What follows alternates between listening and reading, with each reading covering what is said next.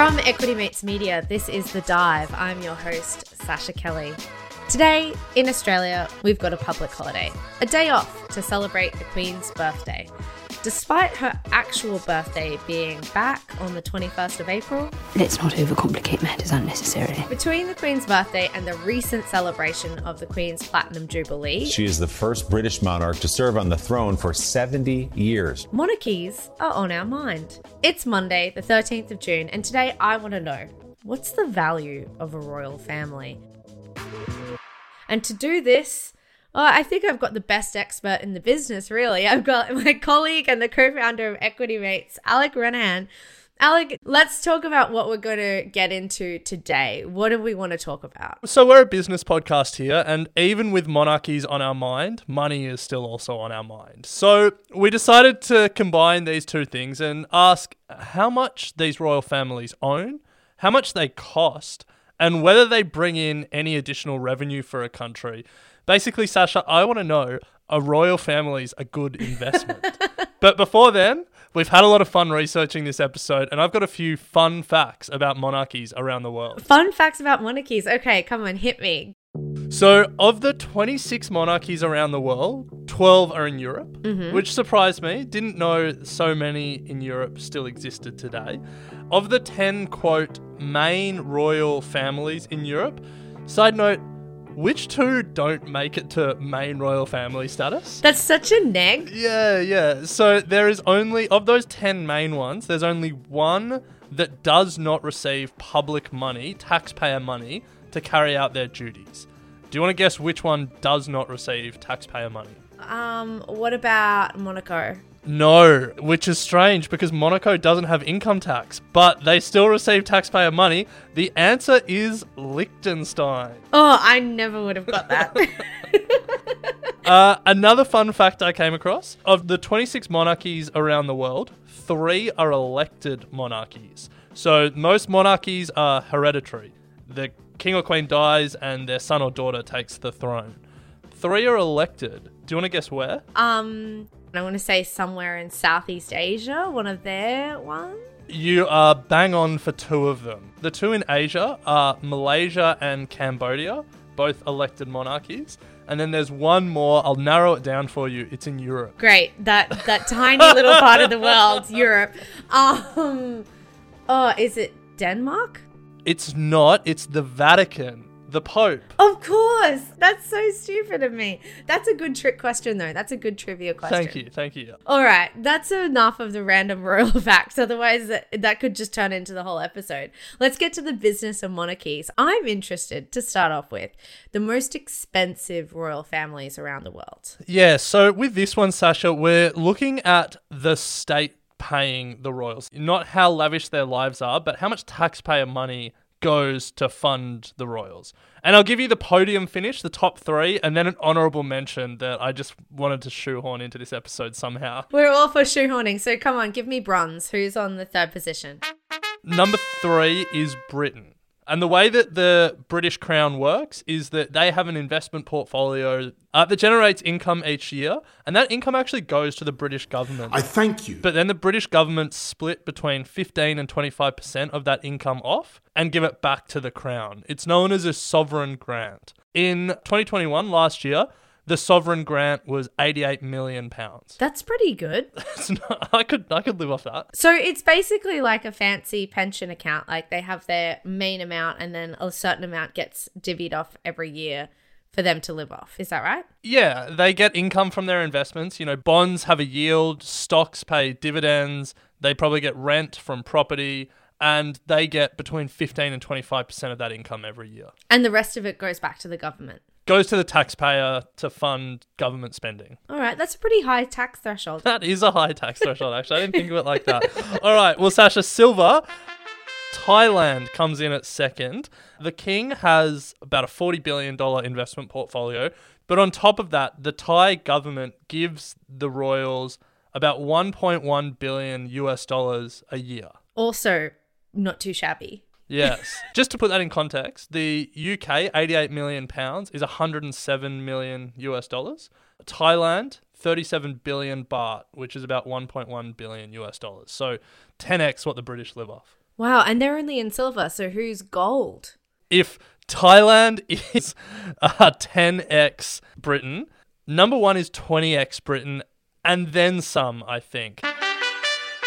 Number one is Saudi Arabia, and they are so far ahead of everyone else. Now, they're notoriously secretive about how much the Saudi government spends on the Saudi royals, and the distinction is a little bit grey because the Saudi royals are the Saudi government. It's not quite as clean as in Britain.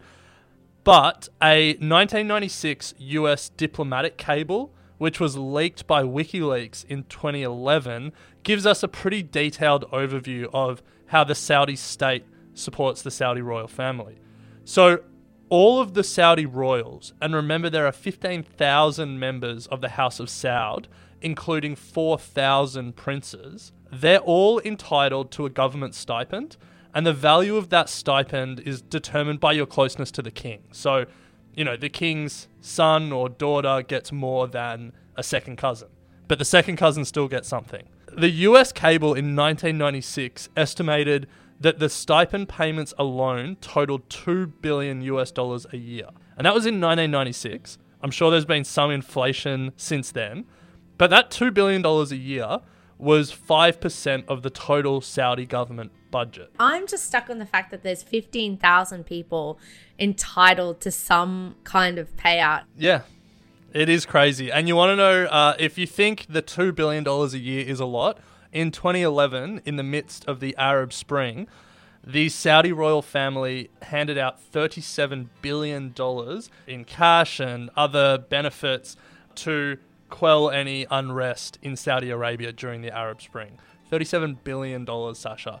That's a little bit more than the Queen's 88 million pounds. Yeah, it's really putting things into perspective for me about, you know, how much monarchies can get in different parts of the world. All right, you did mention that you had an honorable mention that you definitely wanted to shoehorn in there. So I want to hear what it is. And the honorable mention is Monaco. Monaco's royals, they may not be the most expensive in total. They get about $55 million from the state a year. Oh, that's just pennies. but they are the most expensive per capita. So the UK, they uh, pay about a dollar sixty per citizen of taxpayers' money goes to the crown. okay. In Monaco, one thousand three hundred and eighty-six dollars per citizen goes from the state to the crown. Hold on, but you said that Monaco doesn't have taxes. So how are they getting this money from people? Do you have to sign of pay some levy No. that goes towards the monarchy? Well, that would be a tax, but um, Monaco doesn't have income tax, but they do have other taxes and levies in other parts of their economy. For example, they have they don't have property tax either, but they do have a one percent tax on rental properties, and so the government still collects money, and then fifty-five million dollars of that goes to the royal family every year. Well, I guess we know where some of those Formula One salaries are going because they, they all live in Monaco. True. Monaco has the highest concentration of millionaires per capita or per square meter as well. It is incredibly wealthy. Let's take a quick break and then let's talk about the other side of the equation. Do royal families make money or bring in additional revenue for their countries? In essence, are they worth it?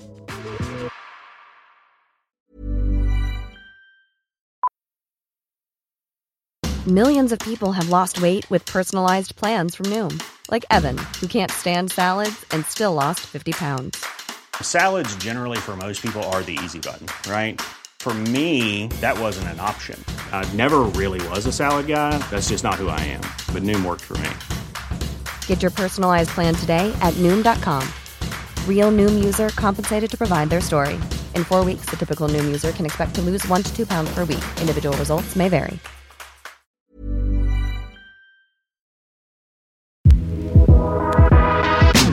Welcome back to the dive. Today, two unlikely hosts talking about one unlikely topic, and that is monarchies and essentially what is the business of being in a royal family. Alec, we've talked about cost. Now we're going to talk about value, which I imagine is kind of a hard thing to put an answer to. Incredibly hard. Hard to quantify and then hard to actually find information on for those that have tried to quantify it. So, I guess there's two big buckets when we talk about value. The first is tangible value. That's cash that's brought in, you know, maybe from additional tourism or from merch sales. But then there's also intangible value, cultural value, international prestige, additional media coverage. But it's all hard to calculate, even the tangible stuff. How do you know if a tourist came to Britain because of the royal family or just is visiting Buckingham Palace while they're there? So it's difficult, but luckily, Sascha, there are people that have done the work for us. Are you saying you've outsourced the work? You haven't gone and pound the pavement in London this week to find out this information? I haven't, Sascha, but Forbes have. They had a look at the British royal family and did the maths. They estimate that the royal family brings in 1.9 billion pounds annually to Britain's economy. Now, most of that, they say, is through tourism. They also say that the British royal family bring in 283 million pounds in free media coverage. The Queen's Jubilee has been getting a lot of free media airtime. The events that I have attended to mark my Diamond Jubilee have been a humbling experience. So, tourism, free media coverage, also the income through their assets. So, we spoke about how the royal family receives between 15 and 25% of the income from their assets. The rest of that goes to the British state. So, Forbes did the maths. They came in, and it's an estimate. We should be very clear. It's an estimate of about 1.9 billion pounds annually. That's a pretty good return when you're talking about the fact that they cost what 88 million a year. I mean, that's a good return on investment. Yeah, Sascha, it's like a 95% profit margin. we love to see companies like that bringing in 1.9 billion pounds and only spending 88 million. Uh, That's a buy. Thank you. So my next follow-up question is that the Queen of England isn't just the Queen of England. She's also the head of state of all of the Commonwealth nations. Does Australia, Canada, New Zealand, do we have to contribute to this investment as well? Good news, Sascha, we don't. We do pay the Governor General, which is the Queen's representative in a Commonwealth country, but we're not chipping in for that 88 million that's going to the Crown. Interesting, interesting. Well, there's still pretty incredible numbers, I think. That's right, Sascha. They are pretty incredible. I think they flatter the average royal family. I think in many ways the British royals are the outlier. I don't think the average royal family around the world is bringing in the tourists, the media attention, or driving the merchandise sales that the British royals are. But, Sascha, one last thing before we wrap this episode. Where other royal families do better than the British are their investment portfolios. You know, the Queen's been estimated to be worth $466 million, but a lot of royal families have portfolios in the billions. Well, this intrigues me. We are a business podcast, so let's finish up with the investment portfolios. Can you give me the podium places? You will see a commonality here, Sascha. Number three is Qatar at $335 billion. They're big investors in a number of blue chip companies, Barclays Bank, British Airways, Volkswagen. But then, Sascha, number two is Kuwait, $360 billion portfolio. The Kuwaiti portfolio has increased from about $90 billion in 1991 to $360 billion today, largely thanks to the performance of their blue chip US stocks. So, pays to invest well. But, Sascha, no prizes for guessing who's number one. Saudi Arabia with a portfolio of 1.4 trillion dollars. To put that in context, that's more than the GDP of Spain or of Australia. That's astonishing. I guess they do have 15,000 members to look after, but that's still 1.4 trillion dollars can go a long way between that many people, can't it? Can go a long way, Sascha. So that's basically it. That's the is there value in being a royal family? There's more value in being an oil rich state. True, true. Well, Alec, monarchies seem to be probably a far stretch from either of our lives, I think. I think I can safely say that, right? I think we set out to ask is there value in a monarchy? Should we be lobbying to have an Australian king or queen down here, down under? I think the answer is no. I don't think it makes the country money. I definitely agree with that. Thanks so much for joining us for today's edition of The Dive. If there's a story you want to talk to us about, or if you just want to argue uh, the value of having a republic or whether we should keep the monarchy, then get in touch. The dive at equitymates.com is our email address. And follow us on all social media channels. All those details, as always, in the show notes below. And remember to rate and review us. Give us five stars, please, on Apple or Spotify or wherever you listen to your podcasts. It really makes all the difference. Hit that follow, hit that subscribe button, and we'll just be there in your podcast player every time you open it up and there's a new episode. But thanks so much for joining me today, Alec. I hope you enjoy your long weekend. Thanks, Sascha. You too. okay, until next time. The Dive is a product of Equity Mates Media. In the spirit of reconciliation, Equity Mates Media and the hosts of The Dive acknowledge the traditional custodians of country throughout Australia and their connections to land, sea, and community. We pay our respects to their elders, past and present, and extend that respect to all Aboriginal and Torres Strait Islander people today. All information in this podcast is for education and entertainment purposes only. The hosts of The Dive are not financial professionals and are not aware of your personal financial circumstances.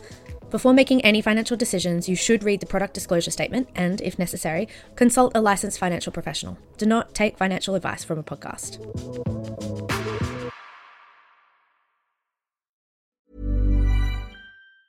Hey, it's Danny Pellegrino from Everything Iconic. Ready to upgrade your style game without blowing your budget? Check out Quince. They've got all the good stuff shirts and polos, activewear, and fine leather goods, all at 50 to 80% less than other high end brands. And the best part? They're all about safe, ethical, and responsible manufacturing. Get that luxury vibe without the luxury price tag. Hit up quince.com slash upgrade for free shipping and 365 day returns on your next order. That's quince.com slash upgrade. Hi, I'm Daniel, founder of Pretty Litter. Did you know cats tend to hide symptoms of sickness and pain? I learned this the hard way after losing my cat, Gingy. So I created Pretty Litter, a health monitoring litter that helps detect early signs of illness by changing colors, saving you money and potentially your cat's life. Pretty Litter is veterinarian developed, and it's the easiest way to keep tabs on your fur baby's health right at home. Go to prettylitter.com and use code ACAST for 20% off your first order and a free cat toy. Terms and conditions apply. See site for details.